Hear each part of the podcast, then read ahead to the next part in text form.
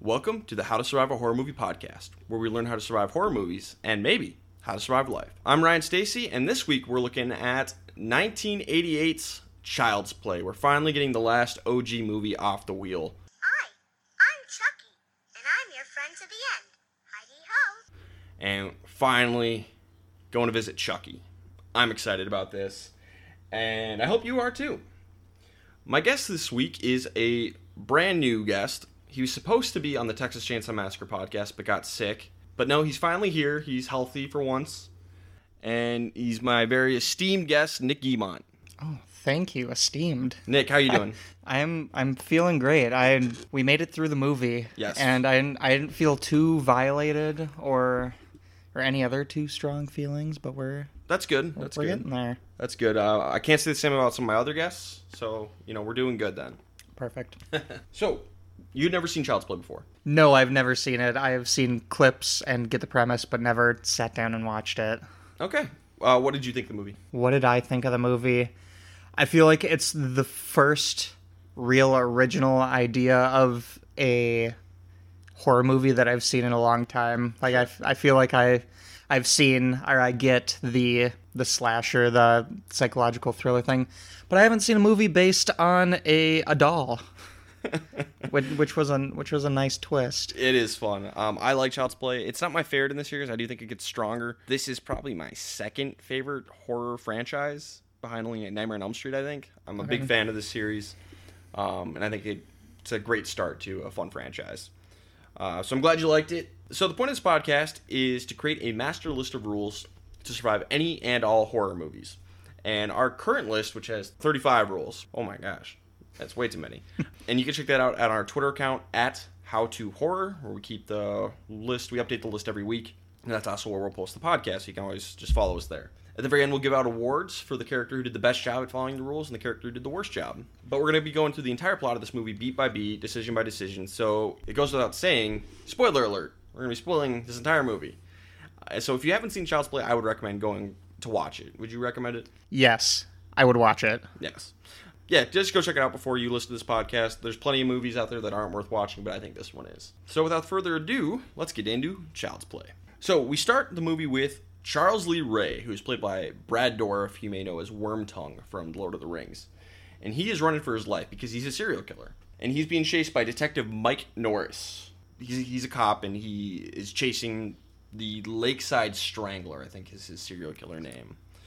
Uh, so right off the bat, the, the main thing we look for, the first thing we look for here is rule number one is knowing when you are in a horror movie. The first rule to survive a horror movie is knowing that you are in one. Well, I think we have rule number one right here with Detective Mike Norris. You know, I, I- a lot of time I think detectives should always like assume they're in a horror movie, That's I think that's a fair assumption. especially if you're chasing serial killers. Into a toy store. Yes, horrifying. That's fair. So, Detective Norris, guess what? You're in a horror movie. So, no excuses. So, anyway, Charles is running for his life and he gets in a shootout in the, the streets of Chicago. Uh, Chicago, you say? and Detective Mike Norris gets a shot on him. And he, he's got backup coming in. They're, they're closing in. It- It's it's getting towards the end for Charles Lee Ray. He's trying to make it to his accomplice, Eddie Caputo, who's waiting in a car nearby. Eddie sees these other cops rolling in. He's like, uh uh-uh, uh, i am out of here. You know what? For Eddie, rule number 35 no one to cut ties. He followed it. Perfectly. That is for sure. He's, just like, nope, I'm gone. Bye. he's a fan of the podcast. yes, Eddie Caputo. He's been taking notes. big fan. He knows when it's a lost cause, and he just abandons Charles. And in any normal circumstances, he would have gotten away with that just fine. Absolutely, no problems. Unfortunately, we have voodoo in this movie, and Eddie's gonna have some problems. To everyone's surprise, Uh, Eddie does end up getting arrested off screen, but we'll get into that stuff later. But Charles, he's he's screwed. He's got no chance. So he hides inside of a toy store and gets shot again by Mike. And he's dying. It's over. But before he dies, he somehow does a voodoo curse spell thing, ritual, and passes off his soul into the body of a good guy doll, which is a giant kid-sized doll. which causes lightning to roll in and blow up the store. through through one of the millions of moon windows Yeah. in each building of Yep. Chicago. Yeah, fun fact: every building in Chicago's got one of these apparently. It was an uh, an architectural uh, Flaw. flaw, I suppose. Now, yeah. You gotta prepare for those voodoo curses. One thing I was interested in is why why the good guy doll. I mean, you you have your choice of any toy, and they're like, if you I was gonna live, if I knew I was gonna have to go and live inside of another object via voodoo, pick the, pick the dinosaur sitting right there. Yeah. Who does who doesn't want to be a Stegosaurus? Or like a Lego. Lego yes, just just a normal yellow Lego brick. But he just kind of falls over and knocks a bunch of the good dead dolls over, and they just happen to be there. And he's Took bleeding advantage of out. it. You got to take advantage of the situation. It's ambiguous at first whether or not the spell works, and at this point in time, Charles Lee Ray's body is dead. So let's just say, for example, there's no voodoo, or the spell didn't work, and Charles Lee Ray dies here. Let's let's talk about what he did wrong, and it's really just one thing. Rule number four: Don't be a menace. If you're a serial killer, odds are you're gonna get killed by the cops at some point. So don't murder people. That would be a good place to start. Yeah, I think that's about it for him. I mean, obviously he gets shot, and you know what can you do about that? But he wouldn't have gotten shot if he wasn't a menace. Exactly. After after you commit the crime, you kind of paint yourself into a corner. Not much, not Yeah. much you can do there. That's about all I got for Charles.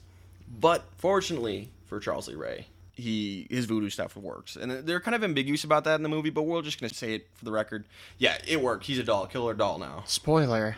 Yeah, hey, we we gave him a spoiler alert. That's fair. We meet the most adorable little kid ever, Andy Barclay, and he's like five or six. He's like a, he's a little kid, and it's his birthday, and he really wants a good guy doll for his birthday. This kid is really adorable. I don't like kids, and this kid's awesome. The kid, the kid is cute. He could ease up on the sugar in the cereal. To be fair, that wasn't for him. That was for his mom. That's fair. That's fair. All right, new new rule: don't make your mom into a diabetic by feeding her an ass load of sugar. Yes, that's uh, approximately one ass load of sugar. so Andy gets his presents from his mom, Karen, who's a single mother, and she's kind of struggling, and she can't afford the good guy doll right now. She feels really bad about it. Andy's disappointed, and so later when she's at work at the department store, her best friend and coworker Maggie comes in. It's like, "Hey, there's a guy out back, this homeless guy out back, selling a good guy doll. Come quick and buy it." Sure, I guess. I mean, that's weird. Why not? That seems like a normal normal thing to happen. Yeah, I guess so. The '80s were a weird time, I guess. So she goes outside, and the guy sells it, and they, they barter a little bit. She gets for thirty bucks, and they're- go for a hundred normally. That's a steal. No wonder she went and bought it from the homeless guy. I- I- you know, uh, Seventy percent discount. If, like, there wasn't a for it. psycho killer inside, it'd be a good, great deal. Absolutely. Karen's got to work late. She she's got enough time to go pick up Andy from school and bring him home, but the boss is making her work late, so Maggie agrees to babysit. N- nice friend, Maggie. She she brings Andy home, gives him the doll. He's stoked. The doll's name is Chucky. It's the best day ever for this kid. So Maggie's babysitting Andy, and a news report comes on saying that Eddie Caputo managed to escape. More at nine, kind of thing. And Chucky, he hears this, and his head like turns towards the TV, like, "Oh, really? well, that's interesting." Chucky whispers to Andy. We don't hear this, but Andy tells Maggie, like, "Hey, Maggie, Chucky wants to stay up and watch the nine o'clock news." He just wants to get caught up on what's happening in the community. Yeah, that's nice. Very civic of him. Maggie's like, okay, but no, and puts them both to bed. For the record, though, with Andy, this doll is talking to him. It's, it's hard to judge Andy's uh, decisions in this movie because he's five, but anybody else, if the doll's talking to you, that's rule number one. You're in a horror movie, I think. I, I would say it's pretty even at five or six years old you should probably know that hey this doll that i got for my birthday probably shouldn't be telling me it wants to watch the news or later on wow your aunt's a bitch It's, it's weird. It's, it's not quite there yet, but that, that will happen. And at that point, you should. I mean, again, he's five. I don't want to be too hard on this kid. I, I don't like kids, but I, I, we got to be a little bit fair here. something's up Something's, Something's up, up. but we, we can't be too hard on him in this movie. And I think for the most part, he's pretty good. He, he, he does what he can He, he's he's he's competent for a five year old. yes While Andy's brushed his teeth, Maggie hears the TV turn on, and there's Chucky watching the news, and Eddie Caputo managed to escape custody during a prison transfer. So he's on the run, and Maggie gets mad at Andy. It's like, okay, quit playing games. Puts them both to bed. But Andy's like, no, I didn't do it. It wasn't me. but we can't be mad at Maggie because, like, okay, no, of course the doll didn't do it, and that's fair. It's not established that dolls can come to life and kill people yet in this universe. Right. So I don't think we can hold that against anybody until the evidence is pres- like smacking them in the face. That's a ridiculous thing, especially coming from a five year old. Yeah, I feel like a lot of the dialogue between the between Andy and any adult in this film, all the adults kind of seem like a bitch just because we're in on this doll being real. But you can't you can't really blame them for not believing in it or uh, at least being skeptical. I spent the whole movie like trying to see it from their perspective, and basically everything they do is completely rational. It's like Absolutely. that's ridiculous. Okay. Absolutely. Yeah, just stop now. So Chucky sneaks out of Andy's room during the night while Maggie's reading a book, and she hears this noise, and she thinks, you know, she's like, "Andy, was that you?" And then ignores the noise and keeps reading. Yo, you're babysitting. You should probably go see if that was Andy and put him back to bed. I, I would at least like make visual contact with the child, Yep. see where it is, not just kind of look around. Rule number three is do your damn job. Don't be a terrible babysitter. You know, check on the kid. And she's not doing like a terrible job, but you know, if you hear weird noise, the kid might be out of bed, and we should probably go check. Could do better. Could do Could better. do better. Could do worse. Could do worse. Could, do better. But then she hears another noise of Chucky moving a chair. Finally, she gets up to go check, and there's a chair barricading her in. The chair is blocking the door. That's weird. That's really weird. Something's up. Rule number one, Maggie. I think you're in a horror movie. Why would? Okay, there's two poss- possible options here. Really, in, in all realism, Andy blocked the door for some reason. That's really weird. If that's the case, it's fine. You just put it away, find Andy, put him back to bed, whatever. There might be some psycho who snuck into the apartment and barricaded you in. That's the other option. I mean, then there's killer doll option, but we're gonna ignore that one for now because that's ridiculous. It's time to ro- lock and load. It's time to grab a weapon at this point. I think. Yeah, fig- figure out what's going on. Yeah. Rule number five is lock and load, and I think she should grab a kitchen knife or something. I don't think that would hurt. Yeah. Never hurts to have a knife on. you. No, Unless you accidentally stab yourself with it. That could hurt. it's true. So Maggie goes in the next room. She hears something coming from the kitchen, and she finds, I think it's flour or sugar spilled all over the place. After some of her actions, I feel like it could just be a whole bucket of cocaine and just Mm-mm. That could be the case. And this is the most, I think, the most baffling, stupid decision of the movie, because the phone rings right, and she answers it, and it's it's Andy's mom, Karen, and it's like, oh no, everything's fine. Okay, fine. Calm her down. But then she just goes to clean up the, the sugar, flour, cocaine, whatever it is, and it, like forgets, like, oh, how did that get there? Not to mention, I don't think that they actually talked about anything on their phone call. I think Karen asked about Andy. They got sidetracked on if everything was okay, and then they- they never went around to, okay, how's uh, how's Andy? Yeah, Just just like how he was never checked on when he was being babysat. It's always he's kind of an afterthought here. Poor kid. But she just starts to clean up like this is no big deal. It's like, yo, you should figure out how this spilled. What are you doing? This, this is so dumb. She should realize she's in a horror movie and she doesn't. This is just a failure to understand that she's in danger. yeah, It's it's really bad. I would agree. And then she gets distracted by like a potted plant being in a weird position and isn't looking around and is too focused on this plant. So Chucky creeps up on her and hits her in the head with a toy hammer, knocking her out a window. Knocking her like a good fifteen feet back out of a window. Strong. Strong arm. so for Maggie, it's just she didn't realize she was in a horror movie when she should have. She wasn't paying any attention. She wasn't doing a great job at being a babysitter at all, and she didn't lock and load when she needed to. It's a whole slew of rule violations for Maggie. I think after she started going down the rabbit hole of the first bad decision or two, she put herself in a position where she's going to end up dead. Yes. If you don't start making good decisions early on, Yeah, you, you only got a few seconds to Yeah. start making the right decisions, and she didn't. So Maggie's dead. Rip. Uh, Karen returns home to find a crime scene. She goes up to the apartment, and Mike's up there talking to Andy, and Chucky's in the room too. And Mike's like, "Yeah, Maggie's dead." And will you come look at this counter? What are these like footprints doing on the counter, covered in like the flour, sugar, cocaine? I don't think it's cocaine, but I guess it was the '80s, so maybe the cops were just like, "Yeah, it's fine." you never know. So the sneakers don't match Andy's. Like they're not the right size, but they the right style. Chucky's got the same sneakers. Wow. The whole thing's weird. You don't say. Mike kind of thinks Andy's responsible for this, and that's totally fair. It's not a bad assumption. Yeah, I mean, it's not to say Andy would do anything on purpose, but it could have been a complete accident. I think that's my first assumption. Like, what is all this flour sugar? Why is Andy's footprints in here? Andy must have like scared her or something and knocked her out the window. Right, and you would think we would figure out more about if Andy did or not. I think going back to if the cops did their damn job, I don't think after after Karen gets home and says no, get out of my house. I feel like they're very quick to say, okay, let me leave this crime scene here. We don't really have any answers right now, but if you don't want us here, Okay, bye. we'll we'll see you later. I don't think that's how it works. It's this is an active crime scene. I don't think you get to tell them to leave. I don't think so. That's not how it works. uh, but they, they look at Andy's shoes, and you know it's the same pattern, but there's nothing on his feet. Uh, but this makes Andy curious. So when he gets put to bed, he's like, "Why were they looking at my shoes?" And he notices Chucky's shoes are covered with the white powder. Andy knows he's in a horror movie now. He, this is when he does realize it. He's like, "Oh, Chucky did it." Maybe dolls say weird stuff to you. May- maybe when you're five year old that makes sense. But when the doll starts killing people close to you, Even the five year old, even know. even the five year old understands that something's up. and he goes out and he tells Karen and Mike, "Hey, Chucky did it." And Karen's like, "No, that's ridiculous.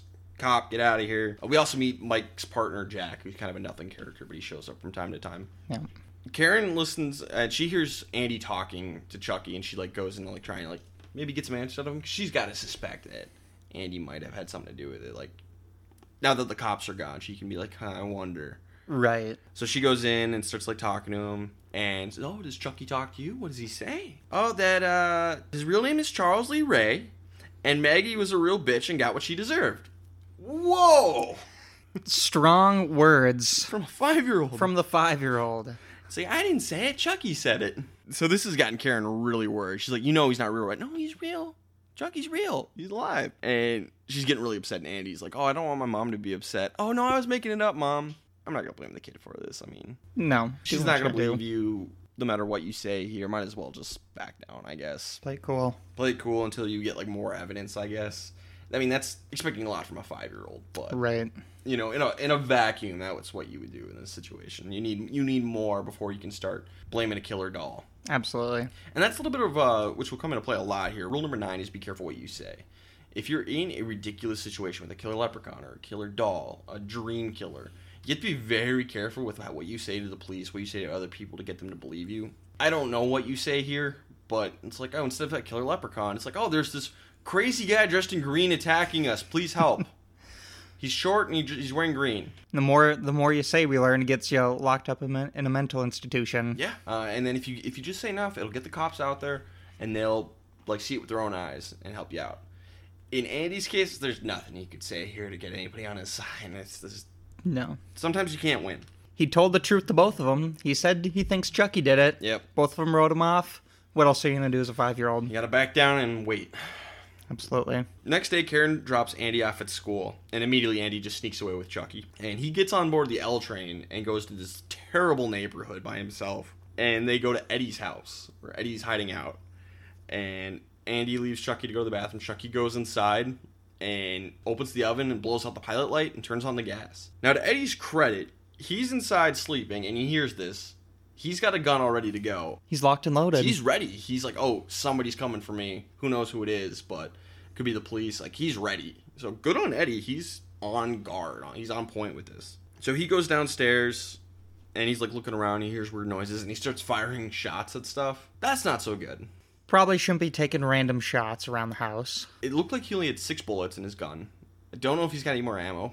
Probably not. You don't want to be firing these shots, especially if it's actually nothing. You might give away your position, which is rule number 26 don't give away your position. If you start firing shots, that's going to get attention from cops. So if it wasn't the cops in his house, which it wasn't, that might get the cops over there pretty quick.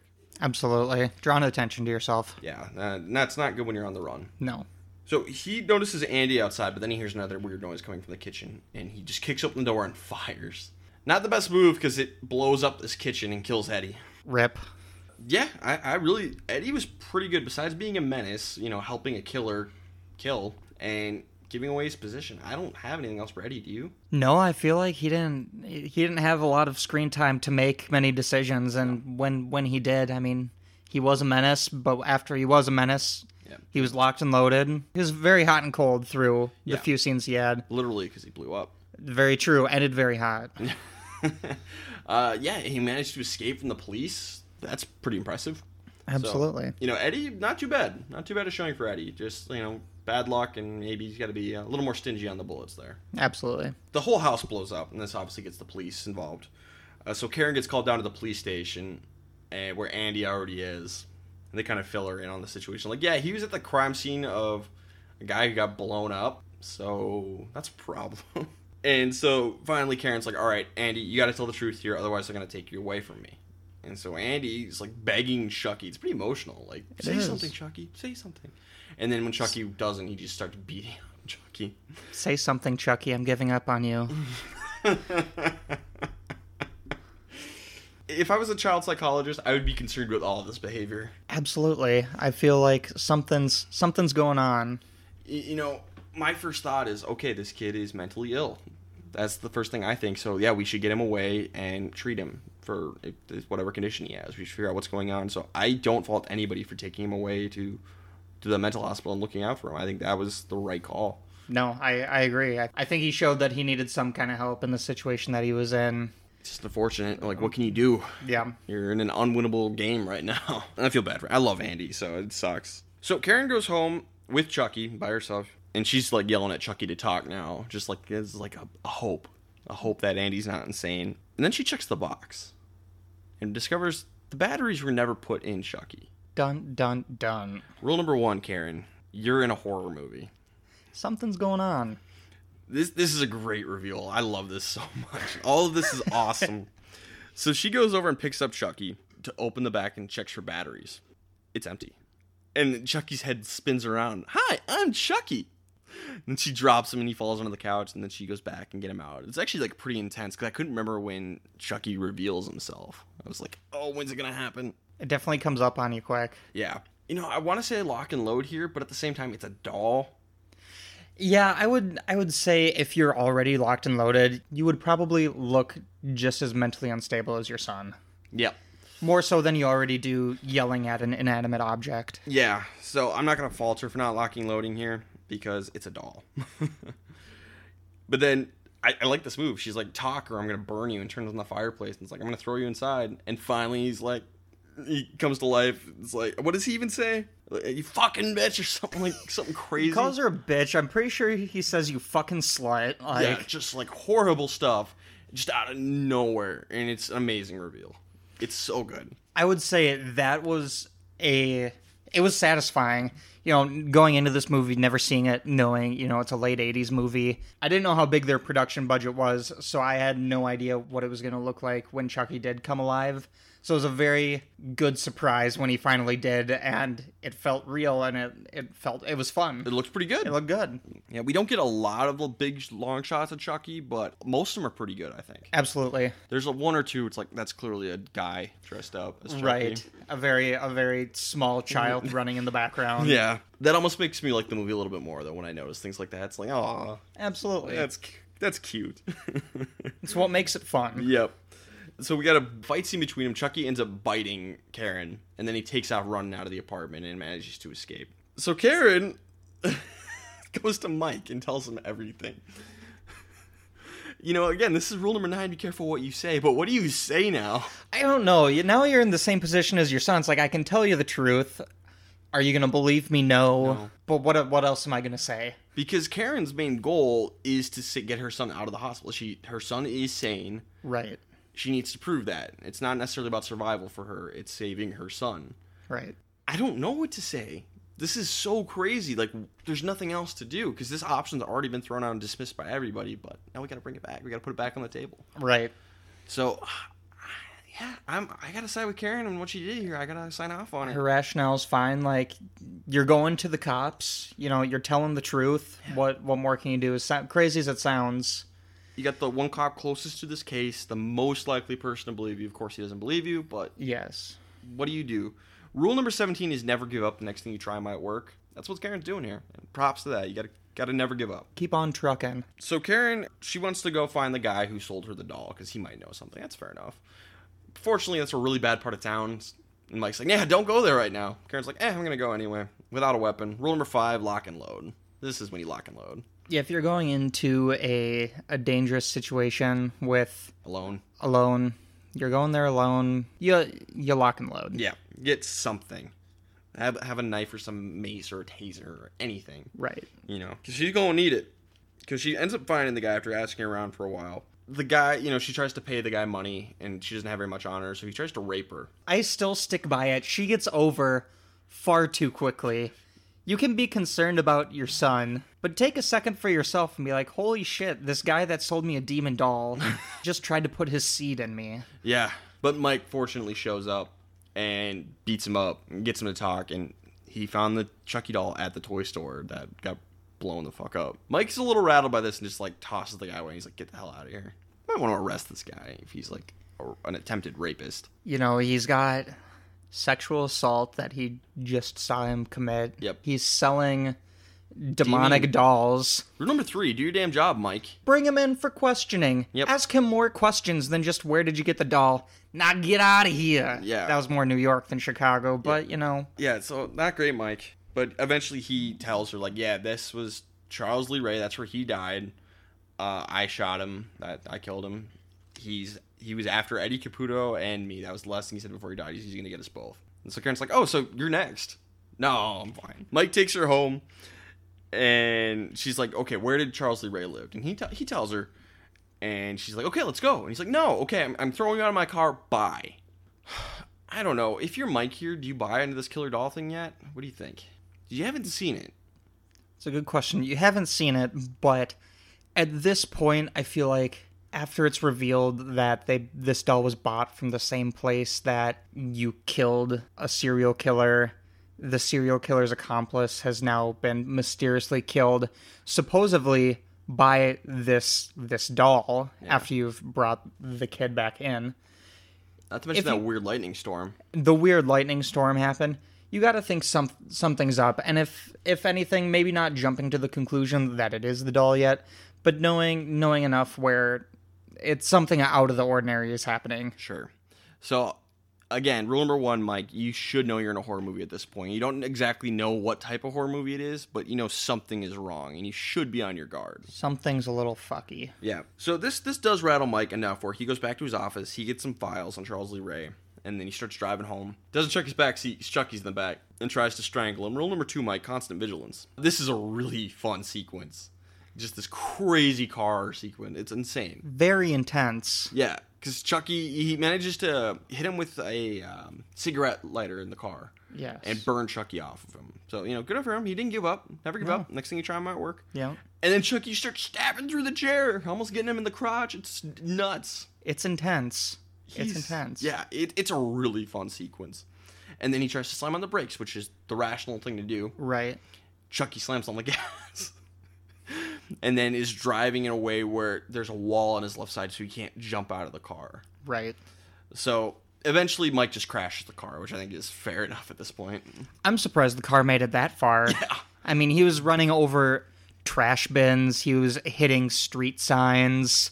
Nothing, nothing stops those old '80s models. They just keep on, keep on going. I've only seen this movie once, and it was like eight years ago. And I remembered the car crashing, but I didn't realize it went on for this long. So I was just like, "Oh my god, when is this gonna end?" It just This is- keeps on giving. Yeah, it was wonderful. So we get this really fun sequence where he's Mike is trapped upside down in the car. Chucky tries to stab him but misses. So now Chucky's just basically running circles around the car and Mike's shooting at him. Finally, Mike gets his shot off. Um, rule number twenty-two: take the shot. You gotta. Chucky's gonna come get you. You gotta just keep firing. At least you went out swinging. You know, you might miss, but he eventually hits him, takes the shot, and Chucky leaves because it hurts him. It doesn't kill him, but it does hurt him, and Chucky's bleeding. He's a doll. He's not supposed to bleed. Something's up.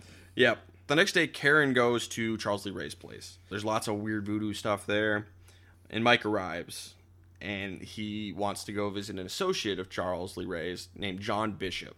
Unfortunately, Chucky's already there to meet John. And John was the guy who taught Charles all this voodoo stuff. And now, John's not a bad guy, he just is knowledgeable about this, and he wasn't trying to teach him for evil purposes. He was just a mentor. Chucky's like, "Yeah, how the hell do I get out of this? Why am I why am I why am I dying here? Why am I bleeding?" And John's like, "Yeah, I ain't gonna tell you. You're an abomination. No, you're evil. I'm not gonna help you." Unfortunately, John screws up. If a known like psycho shows up on a doll looking like a complete maniac, and he's also a serial killer, rule number five: lock and load. Instead, he just goes to the phone to call for help. You think that's gonna work now? I think there's a few. One, lock and load, or run, bitch, run. Run, bitch! Run! There's a fucking demonic doll in your house Yeah, asking about voodoo shit. Yeah, rule number 28. Get the hell out there. Run, bitch, run. You can outrun Chucky. Your legs are about three times as long. Yeah. He's freshly shot. Honestly, you could just kick him, punt him away, and then run the other direction. Good. I mean, granted, he'll probably keep coming for you, Probably. but you know, if he is dying, he's human. He's becoming more and more human, so he can die easily, more easily. And you just gotta like hold out for a bit and wait for him to get killed. Instead, he just picks up the phone to try and call for help. What are you gonna say? I mean, I guess he could say like, "Help! I'm being attacked in my house." Okay, fine, fair enough. But that's not the best solution for this immediate problem. No. You get, sometimes you got to take, you got to handle the fight yourself. Right. So, John, bad job. Because unfortunately, Chucky's got a voodoo doll. And then that's where the Run Bitch one wouldn't really work. True. And maybe the fight wouldn't work either. Maybe John was totally screwed from the get go. Because Chucky breaks his arms and legs. I have a question about voodoo dolls in general. What purpose do they serve outside of hurting people? Like, I can't imagine why you would create a voodoo doll of yourself if the only thing it's gonna do is like pins and needles in yourself. Like, if it's some like weird sex thing and like you want to fucking like jack yourself off, I, I suppose you can do that through voodoo. But like, what what other purpose does this Suppose voodoo you could doll? like put a blessing on the doll. Maybe good things to happen to you. We have a phrase we like to use on the podcast for when something doesn't make sense, when it's just like magical, crazy thing.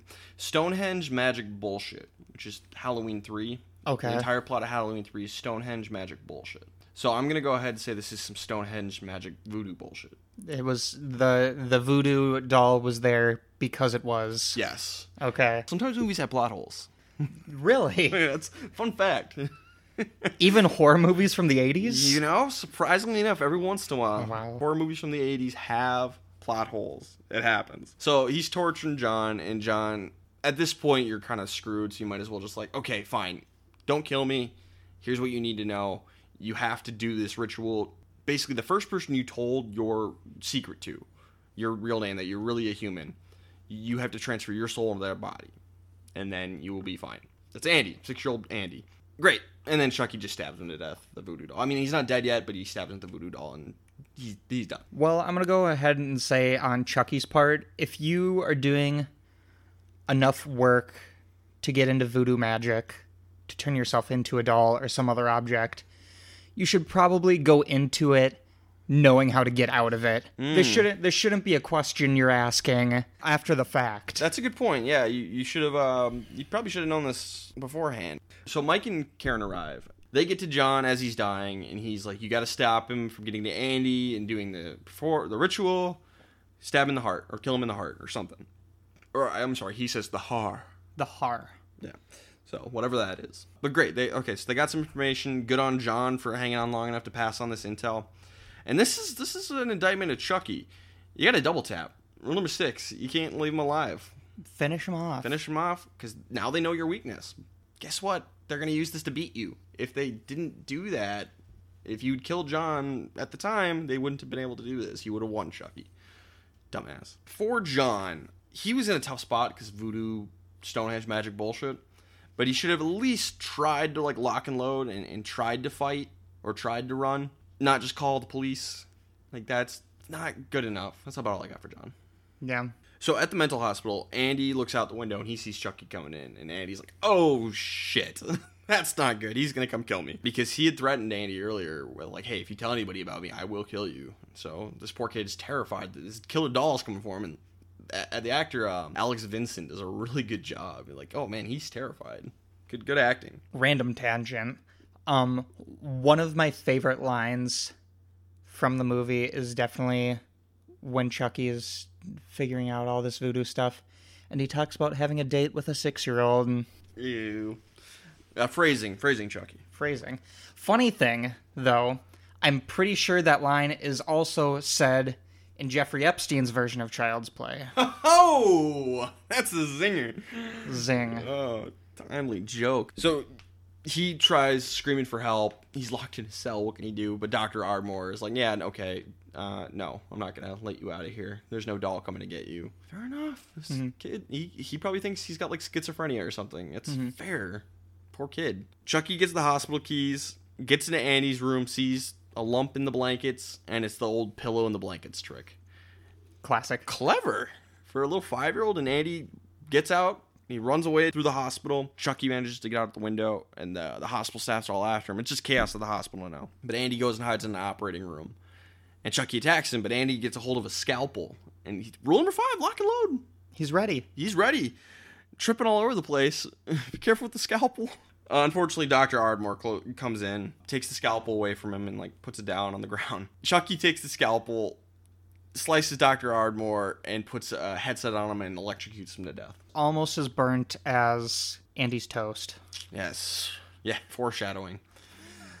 you know, Dr. Ardmore never had a chance to know he was really in a horror movie, I don't think. But the one thing I will say is after Chucky put the head strap on him, he really didn't react like, oh, I should probably take that off real quick. Right. He's very slow on the draw. So, you know, this kind of falls under rule number 28. Run, bitch, run. Get the fuck out of there. That rule is basically move, bitch, move. Just with with with purpose. Move your ass. Right. Take the headset off. If if a psycho doll puts something on your head, you should probably get rid of it. It probably isn't a good thing. He's not. He's not doing it out of goodwill. No. So that's all I have for him is run, bitch, run. I would say the same. Sounds good. Andy escapes the hospital. Mike and Karen arrive, and they get filled in on everything, and they realize, yeah, Andy's going back to the apartment. We should get back there. And we go into the third act, final battle, and it's pretty glorious. I think it pays off. Yeah, It pays off. this is some good stuff. So Andy gets home, and he is preparing his defenses. He's barricading himself in. He hides in the closet. He has a baseball bat. He's locked and loaded again. Smart kid. I, I'm impressed with this this stuff. Like some good tactical decisions. You know, he- I Home Alone Five should be about uh, Andy Barclay. I think he'd be pretty good. I'd say I think he would last a little bit longer than Kevin McAllister. See, I don't know about that. Kevin McAllister's a genius, That's true. but I would sign off on a crossover. that would be interesting. Kevin and Andy uh, team up to fight off Chucky and the Wet Bandits. Who would last longer, Kevin McAllister against Chucky, or Andy against the Wet Bandits? I think Kevin would last longer against Chucky. I think that's fair. Yeah. I think Kevin would be a lot. He would be a lot more straightforward trying to take care of Chucky. I think Chucky is susceptible to booby traps. It's very true. I think I, It's a very good point. I want this movie so bad. I'd, I'm sure if we tweeted it enough at Macaulay, Macaulay Culkin Culkin, He'd be up for it. he would be up for it. So Chucky arrives through the fireplace, and Andy tries to hit him with a baseball bat. It doesn't work, and we get a little bit of a chase sequence. Andy unfortunately drops his bat. Rule number seven: don't leave your weapon behind. Firmly grasp it. Come on, Andy. Hold on to your weapon. You gotta hold on to that. You need him. And eventually, Chucky sneaks up on Andy and knocks him out. He starts doing the ritual, and Mike and Karen show up, and they manage to stop it before it's too late. And then we just get this amazing sequence of them, the three of them fighting Chucky. Chucky stabs Mike. By the way, Mike and Karen both have guns. They're locked and loaded. They're ready. But Chucky stabs Mike and ends up knocking him out with a baseball bat. So Mike Mike's out of the movie for a bit. But Karen comes in and shoots Chucky just like no fucks given. Cold blooded. Unfortunately, her gun jams. Nothing you can do about that. That's just unfortunate.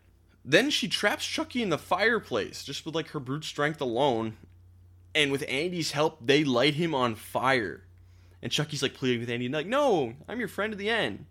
And Andy says, "This is the end, friend," and lights him up. What a great line. Oh my god, it's so good. Calling someone friend, I think is right right up there with buddy, guy, Yeah. pal. I'm not your friend, buddy. Chucky just burns up, and they assume he's dead. Unfortunately, you shouldn't do that. I mean, rule number six is double tap. Yeah, you know, get the heart, Yeah. get the har. The har. But also, rule number thirty-three: never assume you're safe. It ain't over yet, and they just kind of assume it's over. Right. And they, they're gonna do it again too. I mean, to be fair, it, it looks he looks way more dead than your usual killer. Like normally, like oh they stab him once, oh we're safe, or they shoot him once, oh we're safe. No, they burned him alive. It's a little more acceptable than most. Yes, I would agree. So they go back and check on Mike, and he's hurt. So Karen's like, okay, Andy, go get the first aid kit. And he goes out there. Chucky's gone. Mom, Chucky's gone. Chucky attacks him again. And so they're all hiding out in the bedroom, and Chucky's trying to get in. And it's a really exciting sequence. Chucky's stabbing through the door, almost getting Karen over and over again. I will say she should have moved away from the door a little bit and just like used her weight to hold the Yeah, using it, She was not great. the door. Not not great body position. Yeah, uh, I, I just assumed uh, she panicked a little bit. Rule number ten: don't panic. She does get cut, but she's mostly fine. But yeah, Chucky ends up getting in through the other door. So not great, but another chase sequence. But she manages to get her hand on a gun again and just destroys Chucky. She blasts his head off, blasts off like two of his limbs. It's really amazing. Mm-hmm. She takes the shot and she succeeds. Rule number twenty-two: take the shot She did. multiple shots and she shoots him multiple times and like completely destroys him fires two shots into the body and apparently misses the heart But she can she can she can take off heads, limbs.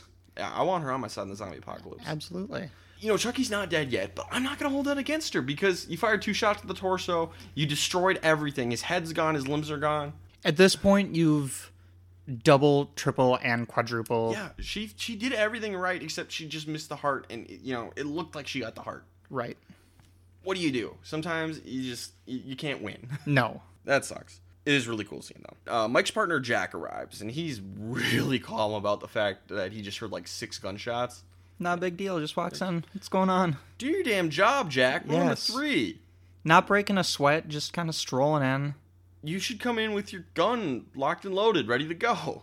But whatever. No, he comes in. He's like, "So what happened?" They're like, "Oh yeah, Chucky's alive." He's like, "Okay, no," and he Are you sure? no, and he goes and picks up the head. And he's like, "This isn't alive. What are you guys talking about?" And then the torso pops out of a vent somehow and attacks Jack. It's really funny. Karen manages to pull uh, Chucky off of uh, Jack, and Mike finally shoots uh, Chucky in the heart and kills him. And that's the end of Chucky. Take the shot. Good job, Mike. Go for it. Did it. And then we get a freeze frame on them leaving, and that is the end of Child's Play.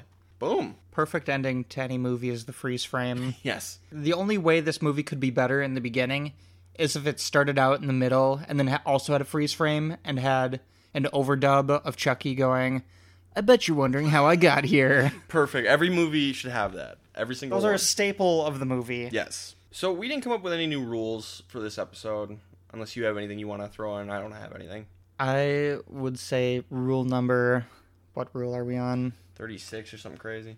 Rule 36. Don't go chasing Chucky dolls. Please stick to the lakes and streams that you're used to. no, I don't have any Yeah, rules. d- d- denied. Denied rule status. All right, so let's move on to the awards.